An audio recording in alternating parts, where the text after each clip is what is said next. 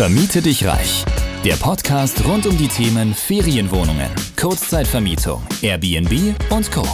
Wie auch du dir ohne eigene Immobilien ein Imperium aus hochprofitablen Unterkünften aufbaust und dir dadurch einen ortsunabhängigen Lifestyle ermöglicht, zeigen dir Sadia und Roman von PowerBnB. Let's do it! Hallo und herzlich willkommen zu einer neuen Folge hier bei Vermiete dich reich. Heute haben wir mal ein bisschen anderes Thema mit dabei. Und zwar wollen Roman und ich darüber sprechen, inwiefern das Airbnb-Business und die Kurzzeitvermietung erfolgsversprechender sind als andere Geschäftsmodelle. Insbesondere geht es heute um Dropshipping und Amazon FBA. Jetzt denken sich vielleicht viele, öh, die sind doch sowieso komplett out und wer macht das überhaupt noch?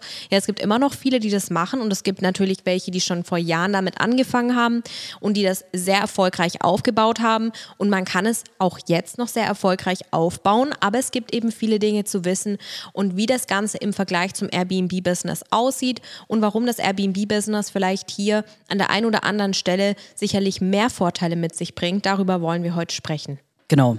Also du hattest ja schon gesagt, ähm, man kann damit immer noch erfolgreich sein mit Amazon FBA Dropshipping und so weiter. Aber es ist halt nicht mehr 2015 oder 2013. So. Ähm, ein Markt entwickelt sich ja immer weiter und die Markteintrittsbarrieren werden vielleicht größer oder sind einfach anders als noch vor ein paar Jahren. Und ähm, das ist natürlich immer so, dass man dann im Laufe der Zeit gucken muss, okay, ist das Business jetzt, stand jetzt noch was für mich oder halt eben nicht, beziehungsweise bringe ich diese Qualifikationen mit. Das ist natürlich immer so ein entscheidender Punkt. Ich kann mit, glaube ich, fast allem erfolgreich sein, wenn ich das Geschäft verstehe und wenn ich die Qualifikation mitbringe und natürlich das Kapital, aber schauen wir uns gleich an. Genau, deshalb erstmal so das Thema, wie unterscheidet sich ähm, Airbnb-Business mit Amazon FBA Dropshipping. Dafür müssen wir uns, glaube ich, erstmal anschauen, ähm, was ist denn überhaupt Amazon FBA und Dropshipping? Ja, im Prinzip beim Airbnb-Business. Wir sprechen jetzt über das Rent-to-Rent-Modell, das wir auch praktizieren. Es gibt ja auch hier wiederum andere Varianten, zum Beispiel mit eigenen Immobilien. Möchten wir jetzt mal hier an der Stelle nicht weiter betrachten. Beim Rent-to-Rent-Modell auch unter Airbnb Arbitrage bekannt miete ich Immobilien an, die natürlich auch im Rahmen der rechtlichen Regeln entsprechend geeignet sind und genutzt werden können ähm, und finde eben Immobilienpartner, die mit mir das ganze Konzept umsetzen wollen, ähm, statte sie entsprechend aus mit einer Möblierung, mit einem schönen Einrichtungskonzept und vermiete sie dann eben entsprechend an Feriengäste, an Geschäftsreisende, wer auch immer meine Zielgruppe ist. Das ist im Prinzip in der Kurzfassung das Airbnb-Business. Ja, und Amazon FBA und Dropshipping, das sind eigentlich an sich recht ähnliche Modelle. Letzten Endes geht es immer darum, etwas übers Internet, ein Produkt zu verkaufen. Ähm, beim Dropshipping mache ich das über einen eigenen Online-Shop, source das Ganze auch in China, brande das Ganze und verkaufe es eben über den Online-Shop. Bei Amazon FBA ist es genauso, bloß dass ich es nicht über einen Online-Shop verkaufe, sondern über Amazon Marketplace. Genau, und aufgrund der Reichweite, die ja Amazon mittlerweile hat, ist es dann meistens einfacher zu verkaufen wie über einen Online-Shop, weil klar, ich kann die Google-Suche nutzen, aber das ist oft nicht so explizit auf dieses Produkt. Vor allem, weil ja schon gelernt ist von den Leuten, oh, ich brauche jetzt, keine Ahnung, einen Pfannenwender, komm, ich gehe mal schnell zu Amazon und kaufe es da. Also da muss man dann die Unterscheidung da einfach treffen, okay, was verkaufe ich genau und je nachdem. Aber letzten Endes, Amazon FBA und Dropshipping sind sehr ähnlich. Also im Prinzip kann man hier schon mal sagen, äh, bei Amazon FBA und beim Airbnb-Business nutzt man eine Plattform für die Vermarktung, genauso wie wir das machen beim Rent-to-Rent-Modell. Wir nutzen Airbnb, wir nutzen Booking.com, wir nutzen Fevo Direkt. Hier fällt aber vielleicht gleich schon auf, wir können ganz viele Plattformen nutzen. Ja. Amazon ist nur eine Plattform. Was genau. hat das zur Folge? Ich mache mich von dieser Plattform abhängig. Das heißt, und das ist ja auch schon bekannt, dass Amazon die Händler teilweise extrem unter Druck setzt. Also die sagen, okay, wir erhöhen die Provision, ihr müsst auf unserer Plattform werben, um überhaupt besser gerankt zu werden. Das ist ja bei Airbnb, Booking.com überhaupt nicht der Fall. Da kann ich zwar höhere Provisionen ja anklicken. Bei Booking funktioniert das aktuell, dass ich dann ein bisschen mehr Sichtbarkeit bekomme. Aber es lang nicht der Druck da wie bei Amazon. Und vor allem das Thema ist natürlich auch, wenn mir im Airbnb-Business der Plattformpartner nicht mehr passt, ja, dann mache ich halt nur noch Booking oder Fevo Direkt oder andere Plattformen. Es gibt ja zig andere.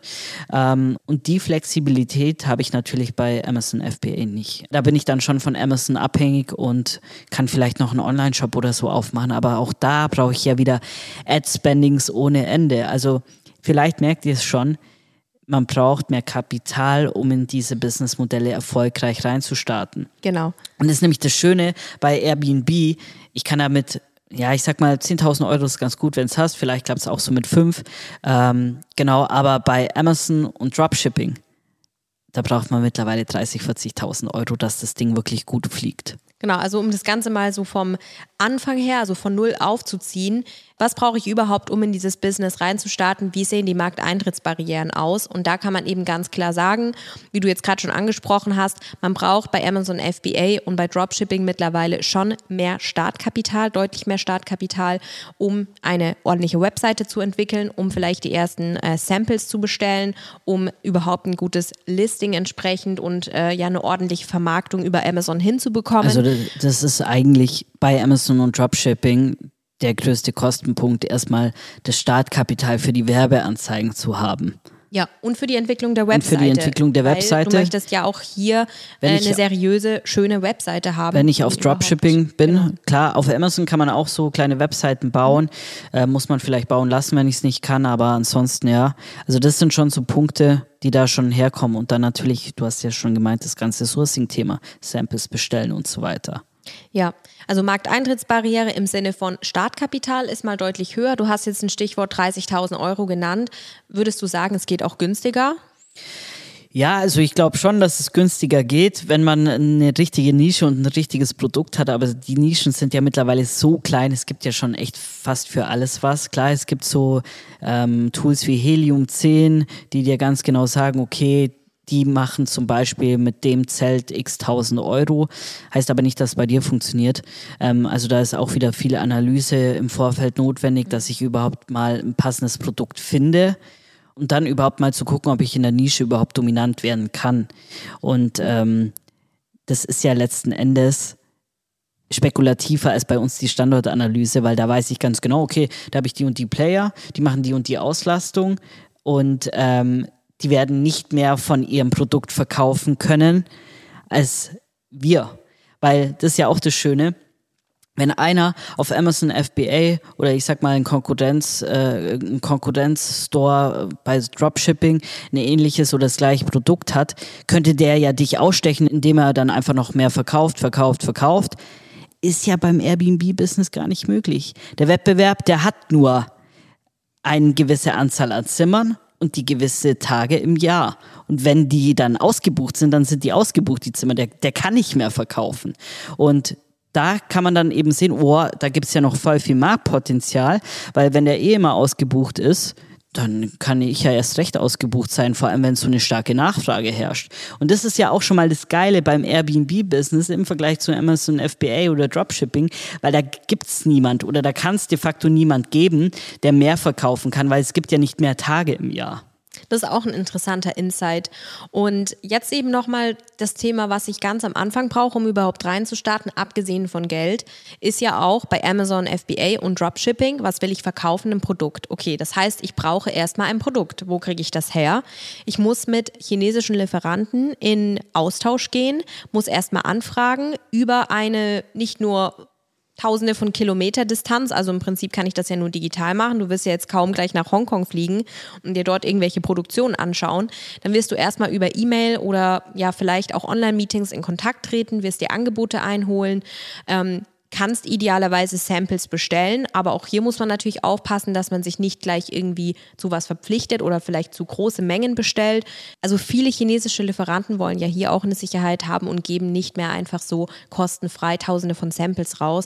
Dementsprechend ähm, kann es auch hier sein, dass vielleicht schon gewisse Mindestabnahmemengen gefordert werden und du hier Verpflichtungen eingehen musst. All das kostet natürlich Geld und wenn man hier unerfahren ist und man weder in Einkauf noch in logistischen Abwicklungen ähm, geschweige denn Verhandlungen mit internationalen Partnern, mit internationalen Firmen Erfahrung hat, ähm, sollte man sich einfach nur darüber bewusst sein, dass es natürlich Challenges gibt, die man nicht vorhersehen kann. Man denkt vielleicht beim Airbnb-Business muss man so viele rechtliche Themen beachten, aber grundsätzlich muss ich bei jedem Business etwas beachten. Also da wird einem nichts geschenkt. Ähm, ich habe immer Steuerthemen, Gewerberecht, ähm, natürlich dann spezifisch Eigentumsrecht, ähm, Baurecht im Airbnb-Business.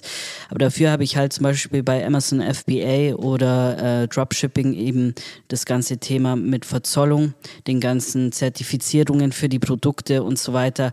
Also ich habe immer irgendwas. Handels- und Zollrecht genau, darf man nicht unterschätzen. Das ist auch äh, nicht ohne. Das ist enorm. Also da kommt immer auf einen etwas zu und vor allem, wenn man die Themen im, in der Kurzzeitvermietung äh, kennt und weiß, wie man damit äh, umgehen muss, dann ist das auch absolut kein Thema mehr. Genau, also ähm, gerade dieses internationale Recht ist vielleicht am Anfang nochmal eine Herausforderung, weil im ersten Schritt entscheidest du dich ja für ein Land und dann musst du nur in diesem Land gucken, wie es sich dann verhält. Ist wesentlich einfacher, wie wenn du von A nach B ähm, was lieferst. Also ja, genau. Also der Punkt, den du gerade ansprichst, finde ich äh, enorm wichtig oder sollte man sich mal klar machen. Äh, Im Airbnb-Business, natürlich kannst du im Ausland starten, aber wir empfehlen immer, wenn du Anfänger bist, du hast noch keinen Track Record, du hast noch überhaupt kein Business in dem Bereich aufgebaut, du hast vielleicht nicht mal Berührungspunkte bisher mit Immobilien gehabt, dann fang doch mal in Deutschland an. Also sofern du natürlich auch in Deutschland lebst. Ähm, du kennst hier die Mentalität, du weißt, wie du mit Menschen sprechen musst. Ähm, es ist einfacher, einfach Dinge zu klären wie eben Thema, was muss ich im Baurecht beachten, was ähm, kann ich gleich hier für ein Gewerbe gründen oder eben Rechtsform gründen und so weiter. Ähm, und hier eben bei Amazon FBA und Dropshipping habe ich gleich mehrere Länder. Ich habe eben hier vielleicht China, dann möchte ich das Ganze in Europa verkaufen, in Deutschland, vielleicht aber auch noch in anderen europäischen Ländern. Womöglich gibt es dann noch länderübergreifende Regelungen, ähm, was eben das Ganze angeht.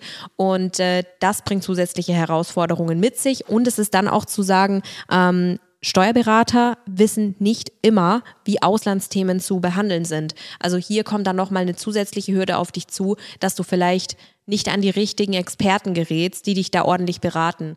Ähm, weil auch das hatten wir tatsächlich schon, dass wir eben ja, hier mit Steuerberatern gesprochen haben, die vielleicht dann einfach nicht sicher sind, wie das auch im Ausland ist oder eben gerade dieses länderübergreifende Thema. Also auch hier kann man womöglich dann Fehler machen. Genau. Ähm, dementsprechend wichtig zu unterscheiden. Bei Amazon FBA Dropshipping viele Länder mit eingeschlossen. Beim Airbnb-Business eigentlich immer ein Land. Und da ist es egal, ob du in Deutschland bist, Österreich, Italien, Spanien, Australien, whatever. Ist ganz egal. Du bist immer in diesem einen Land dann, wo du aktiv bist. Und da herrschen dann diese rechtlichen Rahmenbedingungen. Und ähm, Sadia hat es ja schon gesagt, oder du, ähm, dass es wichtig ist, dass man in dem eigenen Land startet. Es ist jetzt erstmal egal, ob du in Spanien lebst oder in Deutschland oder Österreich, whatever, ähm, weil das hat auch was mit den steuerlichen Punkten zu tun. Genau, deshalb ähm, muss man da immer ein bisschen gucken. Aber genau, ähm, ich glaube noch ein großer Punkt, den wir ansprechen können, wo es sich so ein bisschen unterscheidet, und zwar das Thema Marketing. Ähm, das Schöne ist, auf den Buchungsportalen, die machen das Marketing. Und wir müssen keine Ads schalten oder sonstiges. Lediglich müssen wir die Provision dafür zahlen, für diese Vermittlung und die Portale machen halt das ganze Marketing für uns. Deshalb brauche ich im ersten Step gar nicht so viel Marketing-Know-how. Über die Zeit kannst du dir dann Experten mit ins Boot holen oder wenn du da Lust drauf hast, selber nochmal ein bisschen tiefer ins Marketing einsteigen, weil dann macht es natürlich schon Sinn, dass man mehr Direktbuchungen erzeugen möchte mit einer Website. Die kann ich dann auch unterschiedlich bewerben.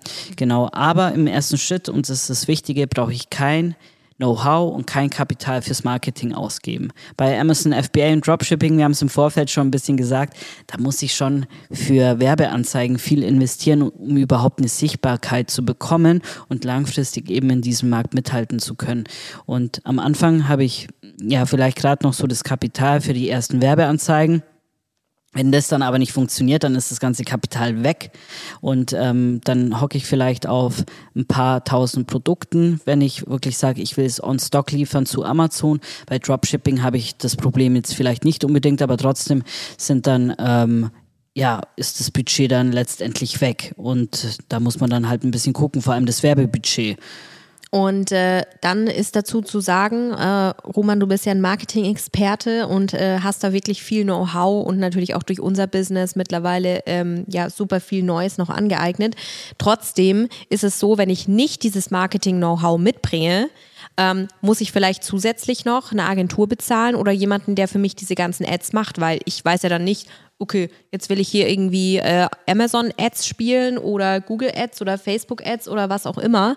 Ähm, ja, wie funktioniert das überhaupt? Und dann muss ich womöglich hier auch noch einen Dienstleister bezahlen und habe ich dann die Garantie, dass der Dienstleister mir das alles genau, also, macht. Also entweder du eignest dir das Know-how an, wobei ich dir aber echt sagen kann. Hochtechnisch, kann hoch, ich nur sagen. Das ist technisches Marketing. Ähm, und da muss man einfach schon eine gewisse Erfahrung mitbringen, um das dann auch profitabel zu spielen. Also jemand, der erzählt, ich zeig dir, wie Amazon, äh, Amazon Ads gehen, Facebook Ads gehen, Google Ads gehen innerhalb von vier Wochen, da zeige ich echt einen Vogel, weil das kann nicht sein. Genau, also ähm, dementsprechend ist es da besser mit Agenturen zu arbeiten, wenn du natürlich nicht an eine richtige Agentur kommst, dann war das vielleicht auch wieder für nichts. Also du hast wesentlich mehr Stolpersteine auf dem Weg dahin, ein profitables Business aufzubauen. Deshalb war auch der Schritt, wo wir gesagt haben, hey, das Airbnb-Business hat echt Potenzial. Klar hast du deine rechtlichen Rahmenbedingungen, du musst äh, ordentlich die Analysen machen, du musst das richtige Objekt auswählen, du musst ordentlich kalkulieren können äh, und ein Business aufbauen im Allgemeinen. Aber du hast halt nicht so viele Fallstricke wie bei anderen Online-Business-Modellen, die gerade eben sehr kapitalintensiv sind. Richtig. Also ich denke, es waren jetzt wirklich viele gute Insights dabei, inwiefern sich das Airbnb-Business unterscheidet und dass es definitiv große, nennenswerte Vorteile gibt vom Airbnb-Business gegenüber explizit diesen Geschäftsmodellen. Wir sind jetzt am Ende des Tages nicht dazu da, um dir einzureden, welches Business du umsetzen sollst, weil es ist deine individuelle Entscheidung. Du musst wissen, wo du hin möchtest in der Zukunft, wie groß dieses Business werden soll und so weiter. Aber wir können dir aufzeigen aus unserer Erfahrung, ähm, was eben erfolgreich werden kann und natürlich gerade, wenn du vielleicht nicht so viel Kapital mitbringst, nicht so viel Know-how mitbringst, nicht so viel Selbstständigkeit oder Unternehmertum bisher in deinem Leben äh, dich begleitet haben, äh, um dir einfach auch hier nennenswerte Dinge mitzugeben, die dich zum Erfolg bringen, weil das ist unser Ziel am Ende des Tages. Genau, so sieht es aus. Dementsprechend entscheide dich für das Businessmodell, was dir Spaß macht, ist auch ein wichtiger Faktor. Ja. Und ähm, ja, du wirst überall deine Herausforderungen haben, aber letzten Endes geht es darum, dann einfach durchzuziehen. Und äh, ich bin der Überzeugung, man kann mit allem, solange es den Markt dafür gibt, Erfolg haben. Und ähm, es haben ja auch schon viele vorgemacht, dass man mit den jeweiligen Businessmodellen gut starten kann und viel Geld machen kann. In Absolut. diesem Sinne würde ich sagen, bis zum nächsten Mal. Bis zur nächsten Folge und wenn euch ähm, Podcast-Folgen wie diese jetzt hier zu anderen Geschäftsmodellen oder zum breiteren Unternehmertum interessieren, lasst es uns wie immer gerne wissen über Instagram per DM oder auch ähm, über die YouTube-Kommentare und wir schauen, wie wir es einbauen können. Bis zur nächsten Folge.